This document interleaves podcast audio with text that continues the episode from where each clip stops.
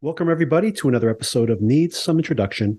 In today's episode, I will be discussing the fifth episode of the second season of Your Honor, simply called Part 15. After my breakdown of the episode, I'll be bringing in Sona into the conversation, getting her feedback for the revelations in this very eventful episode. Lots of plot, lots of revelations, especially at the very end of this particular episode, something that I've foreseen for quite some time. And I'm very curious to see how it's going to play out now that we are halfway through this second and final season of this show. Just a quick programming note before we get to that. Anybody who's also listening to our coverage of The Last of Us, that episode will actually be premiering on Friday night, tonight, if you're catching this early. HBO is conveniently going to make this available early, given the fact that, of course, Sunday is the Super Bowl. And most people will not be watching this at nine o'clock on Sunday night. Given that, our recap of that episode will be coming out early. So these two episodes will be pretty close together. Sorry if you're getting spammed in your notifications, but we'll go back to our regular production schedule starting next week. I do actually hope that HBO continues to make their episodes available a little bit earlier in the weekend. It's much more convenient, but I have a feeling that there is still something about that Sunday night real estate for HBO, which legitimately is a brand for them so I expect things to go back to the previous norm starting again next week. If you'd like to support the show, give us a shout out on your social media, recommend us to friend and family, maybe during the Super Bowl party. If someone asks you, hey, what's a podcast you'd recommend? Maybe you bring us up, or give us a star rating on your podcatcher of choice. So let's get into this episode, part 15. I am part of a federal investigation into the Baxter organization.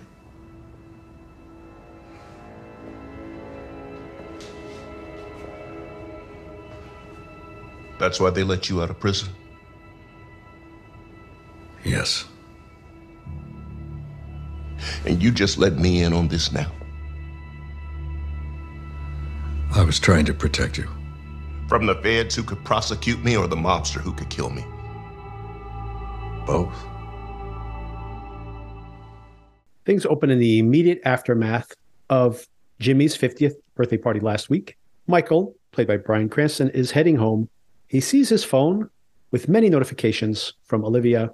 He frustratedly throws the phone into a puddle of water, and that's how we start the episode. Meanwhile, Big Mo is talking to Eugene.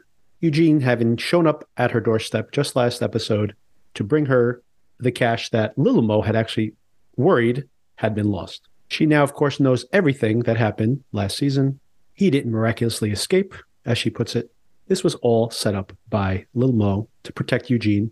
We find out later in the episode that he explains himself to her, stating that he had not been able to protect Eugene's brother, but he felt like he still owed it to him to protect Eugene. This is an interesting turn of events.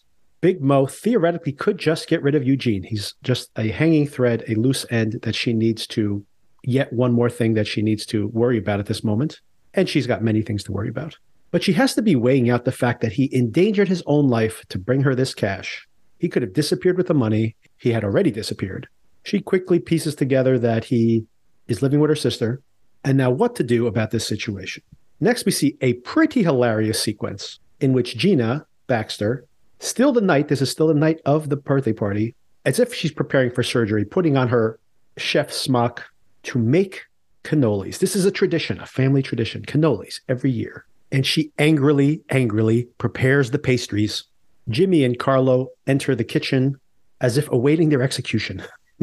but it's just to eat the pastry, just to eat their cannoli. She loves her traditions, and this is one more tradition, and it's all screwed up. Not only has her husband disappointed her in offering up the position of godfather to Rocco, to the mayor, but Sophia is not there. Once again, she's usually part of this celebration, but not there this year. She angrily instructs them to eat their cannolis, and Jimmy Baxter, played by Michael Stuhlbarg, does some serious face acting here. Sona loves his face acting, biting into the cannoli as if it is rancid. The next morning, as Michael is preparing his coffee, Olivia comes knocking at the back door. We know the Baxters are checking out his house. Wouldn't they be suspicious of her car being always there? Wouldn't they see her at the back door? Maybe she has her own men clearing the way for her to make sure she, they're not being spied on. But it does seem a little flagrant that she is rolling up on him every single morning. She's mad because she needs the lowdown. What happened the night before? Why did you take out that bug? And he fills her in. I would have been dead if they had found that bug, by the way. And she gets a new piece of information here. Carmine Conti is back in the United States. She seems a little disappointed. If the Baxters had murdered Michael the night before, she could have arrested all of them. Meanwhile, the Baxter household, their breakfast is even more tense than usual now that Carmine is around. Jimmy looks like he's hung over.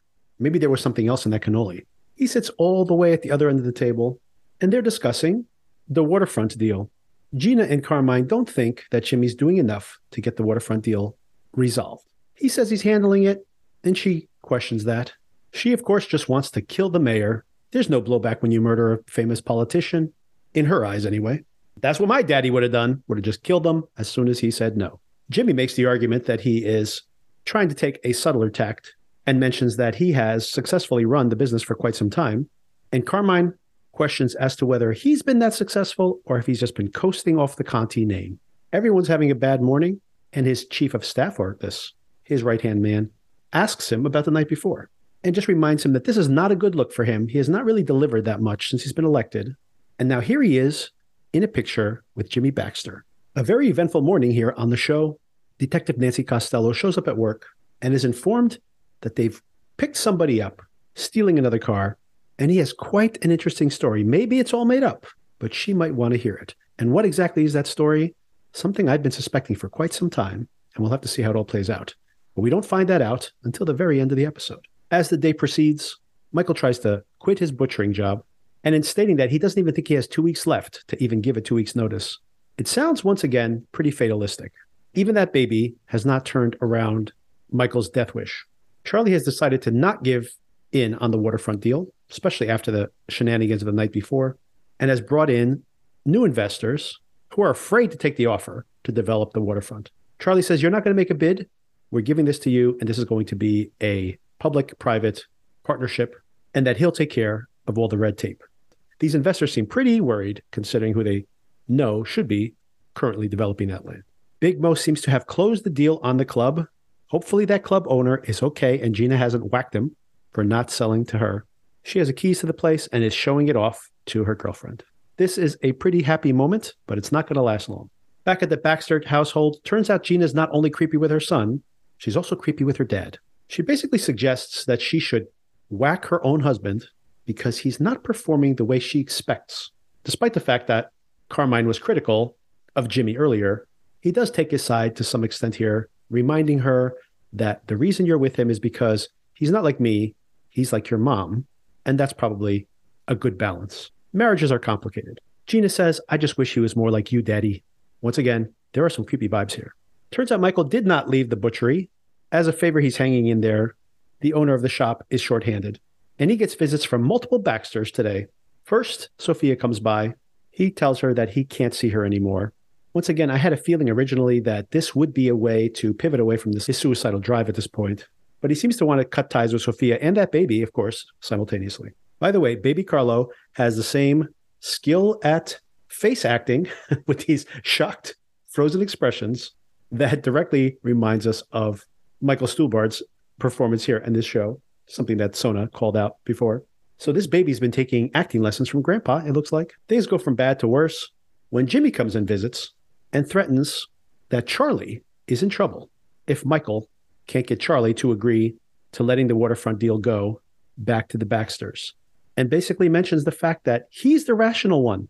If he doesn't get things done in a more political way, there are other ways to get this deal done. And Carmine and Gina won't negotiate at all. Sophia and Carlo meet at her hotel room. And this is actually a pretty sweet, strangely, scene between these siblings where they fantasize about killing off their family, being free of the expectations of this family. Despite all of this, Carlo reminds her that he really is like the rest of the family, but she is not. She can get out of this. For better or worse, his fate is tied to this family. Uh, Monique is still trying to figure out what to do with little Mo. And as she's talking it out, she gets the news that their friend from Houston, the heroin dealer, is snooping around and she goes to have a conversation with him. He says, you have to give me my money. She says, I don't have that money and threatens his life. He says, Sure, you can kill me, but then you got to deal with my cartel friends, and they are way less reasonable than I am. She says, Well, here's how it's going to work. You have to give me the drugs, I will sell them, and then the cash will start flowing. And he goes, So I have to front you the drugs? And what do I get out of this? He does charge her a VIG, and that's where they leave things. But of course, it puts her once again in a difficult situation. I'm surprised she doesn't have any of the cash flow, by the way. It can't be that the only drug they're selling is heroin. Don't they have other protection money, running numbers, selling marijuana and other drugs that are generating enough cash flow to at least pay for part of this deal? But maybe she's sunken everything, truly everything, into this club. Monique seems to be seriously contemplating killing Lil Mo. She's disappointed with some of the decisions he's made, but he explains himself to her. He felt like he owed something to Kofi and was protecting Eugene. Janelle, Monique's girlfriend, walks in in the middle of this and is upset and storms off. She talks her down, but says, You know who I am. But Janelle says, Regardless, he's your family. This may soften Monique a little bit here.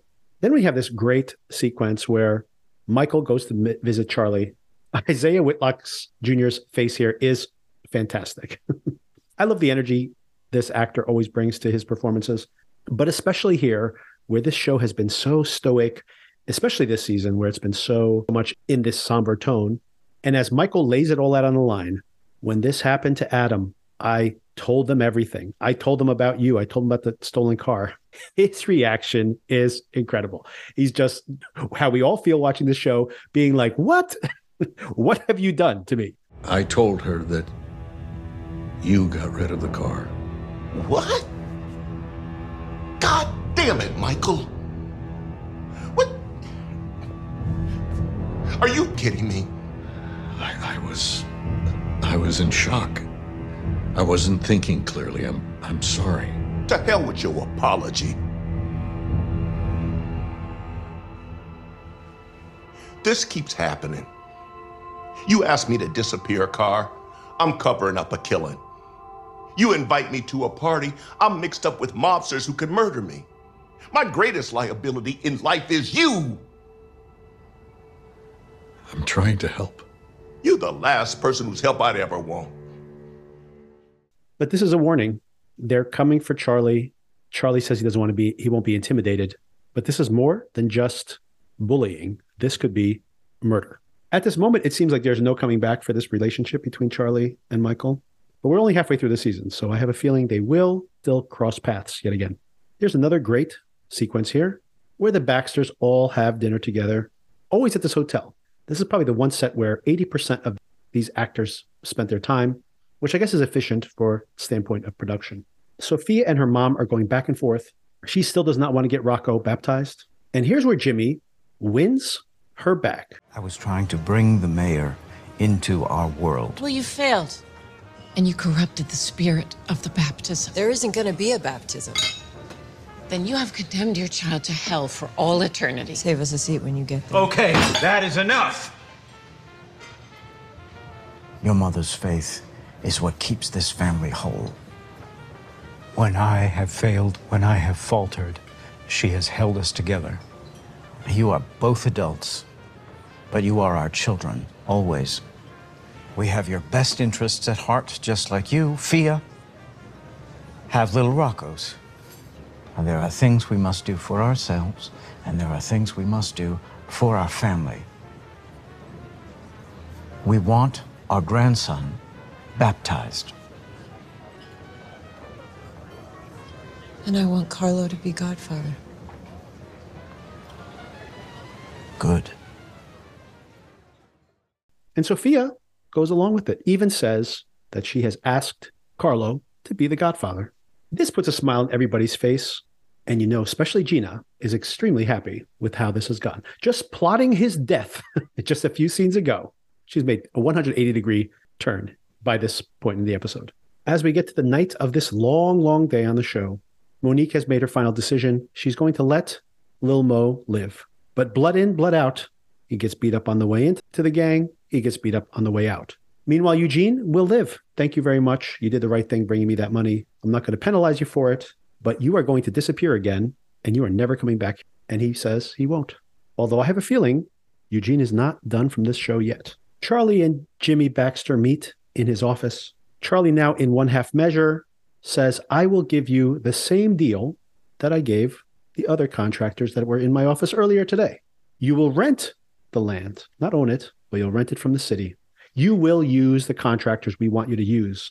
You will enrich the community while developing this new location. And you will build more than just stores. You will build an additional school. You will build a community center, a library. Jimmy makes a joke that that sounds like you're asking Santa Claus for presents at Christmas, but they shake hands. So Jimmy, at least initially, is signing on to this. I doubt he plans to comply with all these requirements, but I'm sure once he has the paperwork in hand, the details of the, that deal will start changing. When Jimmy gets home, Gina's got a surprise for him affection and more. It seems like he has been the kind of husband she wants today, and he's going to get rewarded for it. We end the episode with another morning. Once again, Gloria's knocking at the back door. I forgot to mention this earlier, but as soon as the deal with the Baxters is done, Gloria has actually spoken to Charlie. Looks like she has brought even more conspirators into her plot.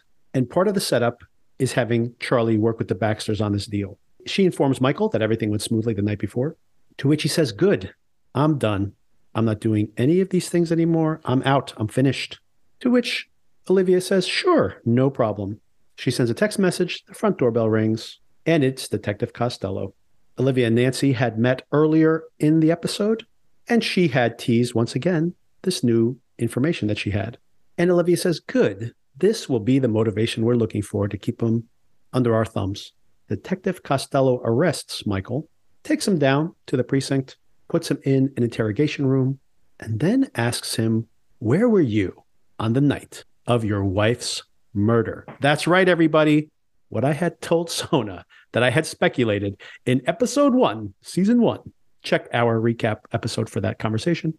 I was always suspicious of Michael. He had thought about, well, how do you cover your tracks? How do you create an alibi after the fact? all these things he had told Adam to do when he had gotten himself into that situation in season one. I'm like, man, this guy really knows how to do this. Yes, he's a judge. He's seen a lot of criminals, but he does have this wife who mysteriously died. Hmm, could he possibly be a suspect here? And here we go. All the chickens in the show are coming home to roost. I thought they had just dropped this plot line in season two. They've ignored it up until this point. But here we go. Here it is.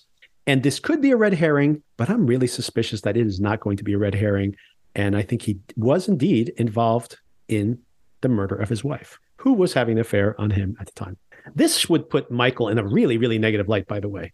So maybe they'll try to give him some plausible deniability for a period of time. But I can't imagine this does not turn out to be the fact. It's just something I've been suspicious of for so long.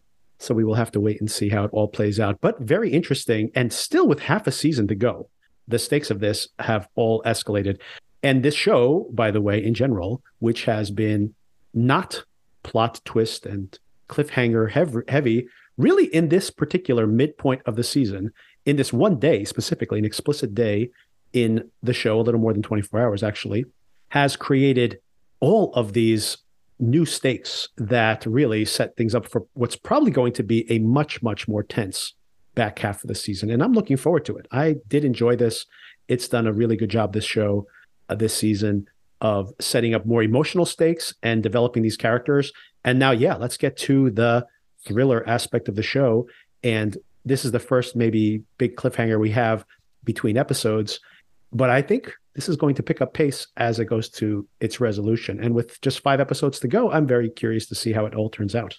In the upcoming scenes, we get actually a featurette that previews this, the back half of the season without anything really explicitly being defined, which I appreciate to my comments earlier, it really does feel like we are splitting the season into two halves where the second half is really a different show. And there are very, very high stakes for everybody. You can imagine that there is this antagonism between Monique and this heroin dealer. And how is that going to play out? Is that deal going to hold or will they fall even further behind? And then what would be the consequences there? Can she try to pivot into a more legitimate world and will Gina allow it? Gina must be very, very unhappy that she now owns that club. The internal strife within the Baxter family. Gina could easily go on a warpath and take everybody down with her. She's fixated on even small things like Monique moving across the street But with her dad around, is she going to be thinking that her dad can run this business and maybe Jimmy is not as valuable to her? And then once again, what is Olivia's plan? We see how she's now bringing in Charlie. She wanted this deal to go through, which theoretically benefits the Baxters, but somehow this is going to burn them. Olivia has a broader plan that we still don't fully understand. And of course, what's going to happen to Michael? Did Michael kill his wife? Something that I've been suspicious of for a very long time. And if not, who's setting him up? Who's been working against him this whole entire time to make him look like this suspect? This random guy who was arrested stealing cars, why would he implicate Michael in his wife's death? And who does that benefit also? All things that will be discovered in the next five episodes. And I got to tell you, I'm pretty interested in finding out. And now I'll ask some of these same questions to Sona and we'll get her opinion of this current episode. All right, Sona. So I already did the breakdown of the episode and I have many questions for you. Actually, first of all, let's talk about a show you caught up on. Sure. We probably can have like a mid season conversation or maybe late season. I've just watched another episode of this show, just premiered last night. It is shrinking on Apple TV. I'm very much enjoying it. It's uh, from some of the creators of Ted Lasso. It has that Ted Lasso uplift to it. You know, it's a little messy, a little soapy, heart on its sleeve and heart in the right place type show. I am enjoying it so far. And I think you really like it so far as well, correct? I love this show. Oh, um, good. I'm so glad. As we kind of discussed briefly, I never watched Ted Lasso. I don't have that perspective to say like oh it's like ted lasso or it feels like ted lasso which maybe is a benefit in that it all feels very fresh mm-hmm. to me. Yeah. I couldn't tell you the last time i watched 30 minutes of television and laughed out loud as much as i did during the first episode of this show first of all. And i love the characters. I love the actors. I love the idea of the plot all of it. I'm just enjoying it so much. I think it is so fun Oh, I'm glad you are enjoying it.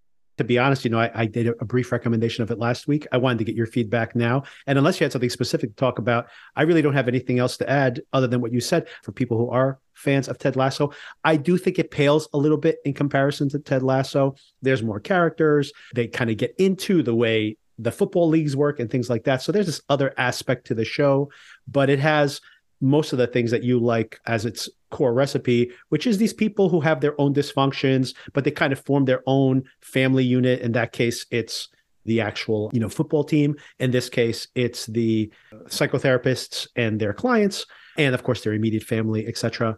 You can tell in both shows these people are definitely improvisers. So there's definitely improvisation that's making it into the show. So that's the other thing that kind of feels so similar. fun. And I think most of my laugh lines come from that. Sometimes our things are definitely set up. There's a his hilarious episode. I don't know if you made it to episode three, but there's a hilarious sequence where there's this whole idea that you're allowed to like really just have a, a pure emotional reaction for 15 minutes a day. And he decides to do that while he's riding his bicycle. Yes.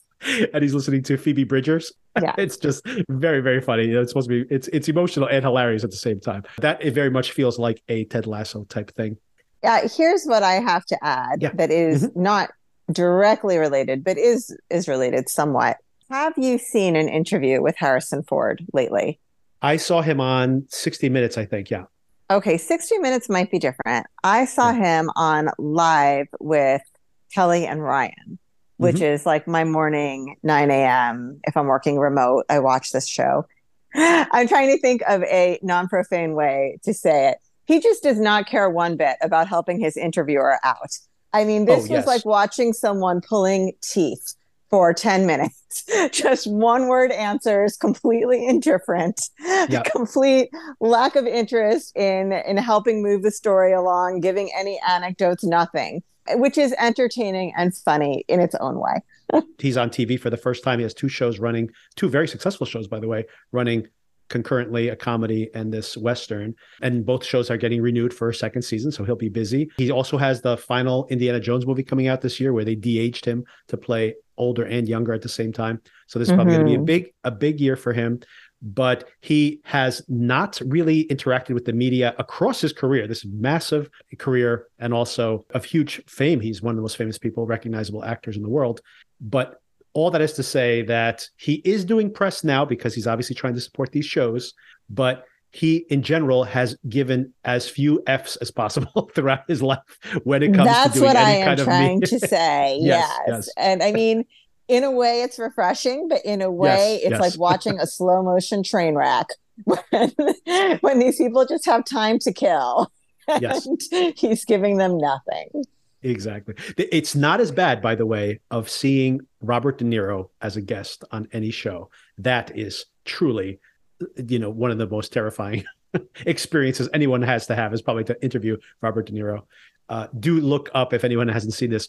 The very first guest that Jimmy Kimmel, I mean, sorry, that Jimmy Fallon had on his show was Robert De Niro. I do not know why he did this to himself, but you can just see Fallon flop sweating that Mhm. De Niro is just basically giving him absolutely nothing. I cannot imagine why he did that to himself, but somehow he survived it and has had a successful show since then. But that is even more excruciating than watching a Harrison Ford interview. So yeah, that's what I had to add. Um, on Shrinking. I, I am really enjoying it, and I'm enjoying watching the rest of the season. I think a lot of shows I can watch a couple of episodes and even say, "Oh, I like that," but I don't necessarily feel compelled to finish it. This is something I'm definitely going to finish. And uh, we will be having a conversation. I'll be having a conversation with Sarah, my friend who's a psychotherapist, just to get her feedback. I'm very curious to get her feedback on. Almost certainly, this is the most improper way to be a Uh, psychotherapist. yeah. so I would like to get that, you know, prof- the professional, her professional opinion on it. yes. And uh, we'll have an episode at some time in the future or near future where we discuss all of that. And quickly, also, before we get into this current conversation, I think I'm fully caught up on Poker Face, which continues to be very, very entertaining. So I just want to oh, good to that. know. Yeah. This week's episode was very clever, I thought. Well, I mean, they're all clever, but this one especially. And those are both shows that'll be running through March while we're covering these uh, shows in tandem as well. All right. So let's get into this episode of Your Honor. What did you think here? The first thing I thought about, Sona, directly about to you, was when Sophia comes to visit Michael at the butcher shop and he basically says he can't see her anymore Yes. but the baby with this like uh frozen like kind of surprised look on his Ah. face and i'm like this baby has been getting acting lessons from his grandfather I thought about you in this episode actually, because you put your finger on in the first episode this idea, the family history, all of these dealings, this organization coming from the Conti family side, and that Jimmy Baxter has married into it. And it was Mhm. a throwaway comment that I really think didn't mean much, but it turns out I think this is going to be kind of a theme for the whole season of Yeah. this division of the old school way of doing things that Jimmy entered into and whether he is doing enough to keep up the Right. family traditions, the family way, the family honor. Um, so I think it's really interesting that you spotted that right away and how it's continuing to be developed. another thing i spotted i just i've mentioned this multiple times and i threw this theory out the window but i want to get your feedback now is the cliffhanger at the end of this episode Oh my way back, goodness, I love it. is that potentially Michael did kill his wife, right? Which was something that I had speculated on when I, you know, I think in the very first episode of the show, just because he was doing such a, he's te- teaching Adam how to create an alibi post mortem, you know. Yes. Uh, uh, so, it, and I was like, that's pretty suspicious. He's a judge, so he has seen a lot of cases, so maybe he learned from that, but it still seemed kind of sketchy. And now it seems like that might actually be the case. So I the first thing I the question I have for you is do you think that is the case? Because we're only in the middle of the season. It seemed like maybe too early to reveal that if it's legitimate. But then who is this random guy who's impl- implicating him if if that's not the case? I do think that at least they want to plant that seed or that he has some involvement in it. I also think this isn't directly what you're asking. I think it would be giving the writers too much credit to say that they planned this all along. I think this is something that when there is going to be a season two and they constructed the plot, they thought, hey, that was a storyline that we started and never tied can use up. that exactly. we can return to that now. But it is an interesting storyline, right? And something that we all Mhm. wondered about. I think many of us, myself included, expected that plot to be a bigger deal of what happened Right. to the mom Mhm. and why did she die? How did she die? All of that. Um, aside from, we did get some details, but not enough for it to be satisfying. I like the return to that. I just don't think that all along this is where this was heading. I think that's that's not the case, but but I'll take it.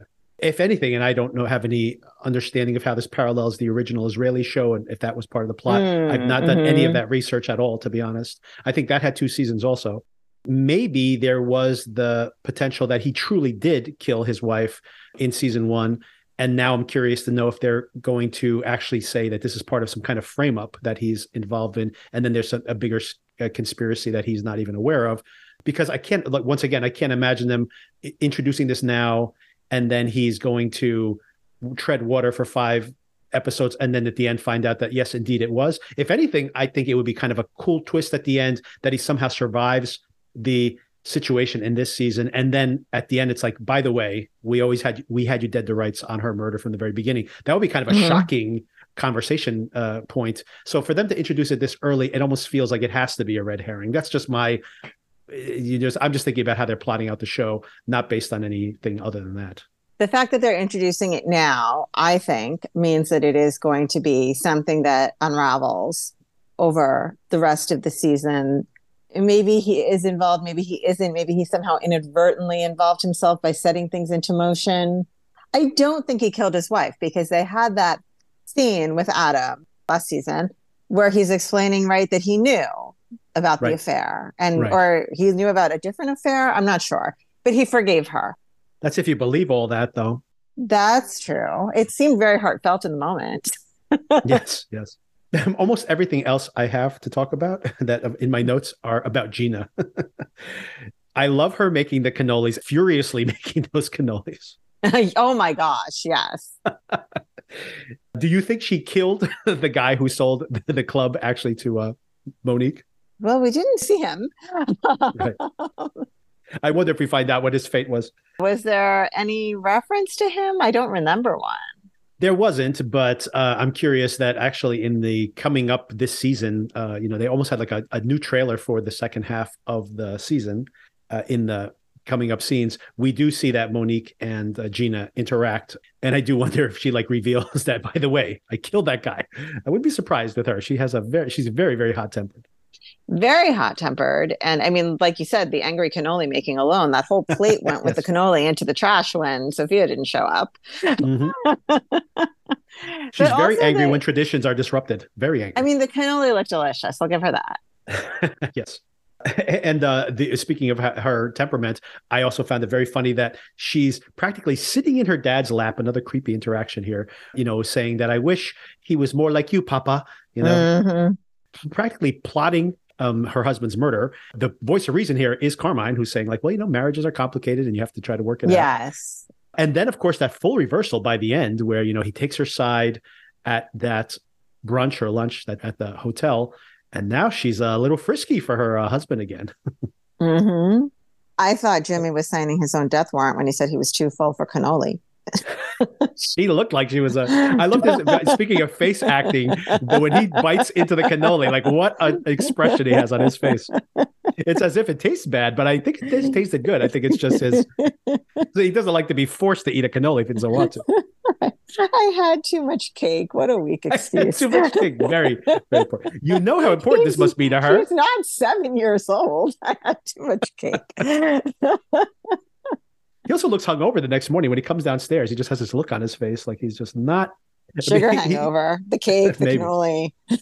yeah, the cake and the cannoli. That's why he didn't want to have the cannoli. He knew he knew how he was going to wake up the next day, and he woke up late. Carmine's criticizing him. Yes. But you haven't said anything about the whole other. Well, we talked about the club owner for a moment, but the whole Yes. other big Mhm. Mo, Monique, little. Mo, yeah, situation. What did you think about all that? This is interesting. Once again, it's like the highest stakes in the show. You have Monique may feel the screws tightening on her. You know, Gina's obviously going to be gunning for her, but beyond that, she seems to have put like every penny she had into making this club deal go through. She has like no cash flow. She has to get fronted the heroin, and there's a vig on top of it, a pretty big one. So if she can't start turning that over like instantly, uh, or if she's under some additional scrutiny and she can't make those payments, She's getting pressure from every side. And meanwhile, you know, she's letting Eugene go back home and she's telling Eugene just like, just never come back. There's no way Eugene is not back in this show again. Like, you know, I'm just pretty certain they've introduced him here specifically to bring him back. Also, you know, Lil Mo's going to be on the streets. Is he going to have a vendetta against her? What's going to happen with, with him? She just has so many people gunning for her potentially. You think Little Mo would turn on her? I think he should be grateful to be alive. Exactly. He should just be like, hey, she let me live. right. Yeah. I mean, that was looking bleak for a few minutes there. I, I mean, yeah. on purpose. I think it was a little bit of misdirection, but still, um, I was worried. I, I, it turns out I've grown fond of Little Mo. yes. I realized I in mean, that moment that I thought they were going to kill him off. that's what's always worrying, right? When you when they humanized him, when he was talking about how he owed something to Kofi, yeah, and you know, and and uh, wanted to like kind of pay him back by protecting Eugene. As soon as you have some sympathy for the character, it's like, oh, he's not long for this world. Yeah, mm-hmm. yeah, and I think also um, baseball uncle. I, I, don't know the character's yes. name. I know I said I'm trying to be better about that, but I don't know his uh, name either. he's really coming across as as quite villainous, like very scary. I think for a guy who we originally saw with his nephew playing baseball. Honestly, he seemed like my first read of him was that he was talking a big game. He he obviously had the product, but he was just trying to bully them into buying more of it. You know, now he's trying making it sound like, hey, he's like, you know, hey, you can deal with me, or you could deal with uh, people, yeah, from, uh, you know, from it's like uh, Mexico. full on evil, yeah. And they're like, yeah, you know, they're mm-hmm. gonna kill you. they're not gonna have. Mm-hmm. I'm the I'm the reasonable one, you know. Mm-hmm. Which is kind of, by the way, parallels here. That's kind of what Jimmy is doing too, right? He goes to visit Michael and then Charlie and says, "Hey, look, I'm the reasonable one you're be- dealing with. Like, you know, you, you can say no to mm-hmm. me, but things can get really ugly really fast. So maybe there's another paralleling that's going on there as well. And what did you think about the scene where Michael spills everything to Charlie? Oh my God, I love this scene, and I called it out in the breakdown that I love uh, Isaiah Whitlock Jr. in general as an actor, but I love him on the show because everybody's in this very stoic, you know, moribund tenor. When Michael's telling him, you know, I told him everything, I was, I know, it really, I was at the end of my rope, blah blah blah, and he's like, "What?" He's just having like a pure reaction. He's like, "What are you telling me right now? Like, I I was trying to help you, and you screwed me. Like, what?" And he just kicks him out of his office. But I mean, I love his uh the purest reaction, like the, how you would actually react. You're like, "What?" Yes. What on earth? This and why did you warn he, me? yes, and he's been making these comments. The secret is just between the two of us. How would yes, anyone exactly. else ever find out? You know. And Michael's just been sitting there listening the whole time. But interestingly, what happens there, once again, off screen, but we get a hint of it at the end. After that conversation, Gloria, or I guess he maybe reaches out to Gloria, and now she's recruited Charlie into this plot, right? The g- renegotiating mm-hmm. this deal with the Baxters is part of her mm-hmm. plan now. Mm-hmm. So that's an interesting twist there as well. Was there anything else? I think that's all I had notes on. Yeah, there was the girlfriend's shock, Big Mo's oh, yes. girlfriend's mm-hmm. shock that Big Mo actually does stuff that is kind of un- unpleasant. Yeah. Um, and she's like, you know who I am. Yeah. but she does make a good point. She's like, you know, I thought that was like your family, right? So if you're not, if even your family's not protected, then it does make you kind of question how much loyalty they'll have to you as well in the future, right? Yes. I mean, that is a smart thing to wonder about.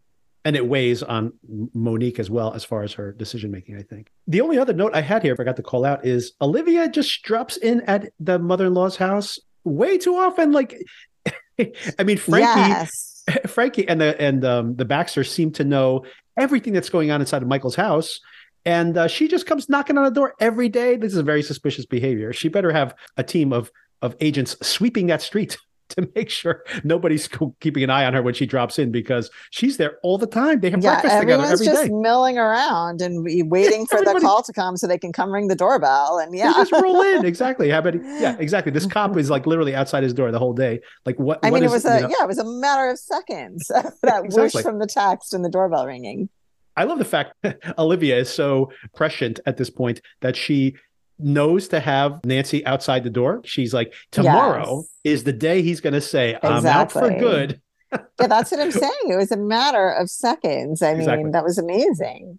And then also something that I thought was interesting and kind of not funny, but maybe fun was like this recurring thing of how could you say that this guy would be the godfather and who should be the godfather? yes, exactly. The child's got to be baptized, and all of that was like kind of a fun subplot. I felt.